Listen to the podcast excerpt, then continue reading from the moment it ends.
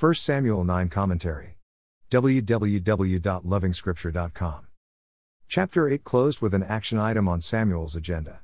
He needed to find a king for the nation of Israel. Chapter 9 introduces us to Kish's son named Saul. He is looking for his father's donkeys which are lost.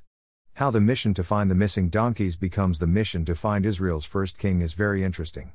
Characters in this chapter are making ordinary and logical decisions. This is what they always do. Nothing is out of the ordinary. But we know the Lord is at work. He, and not Samuel, is looking for Israel's first king. The Lord is pulling strings. Samuel is given information here and there.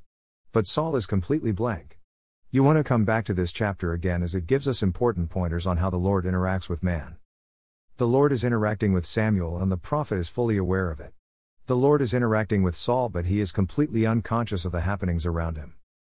Lord had revealed this to Samuel About this time tomorrow I will send you a man from the land of Benjamin. It is the sending and the means of sending which should attract our attention.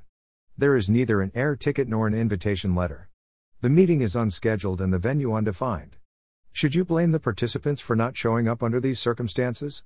Yet on the Lord's calendar, this appointment cast in concrete. The date is known. The venue is known. The participants are known. It is a must happen situation. The Lord may work in our lives in ways that appear random, unplanned, and completely ordinary. Yet this may be the very path that the Lord has ordained. Angels may be pulling the strings in the background. When donkeys are lost, probably the Lord has something planned for you.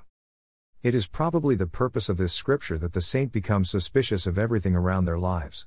How do you know if your letter of dismissal is actually an appointment letter for something much greater and better? How do you know your visit is the temple is in fulfillment of the scheduled meeting? At some local church, the members noticed that the church building was shaking whenever they filled it on a Sunday morning. So they called in the civil engineer to observe the shaking and recommend structural adjustments to the building. In the process of investigating the structure, he heard the gospel and made a decision for Jesus. The building never shook again. More resources visit http www.lovingscripture.com.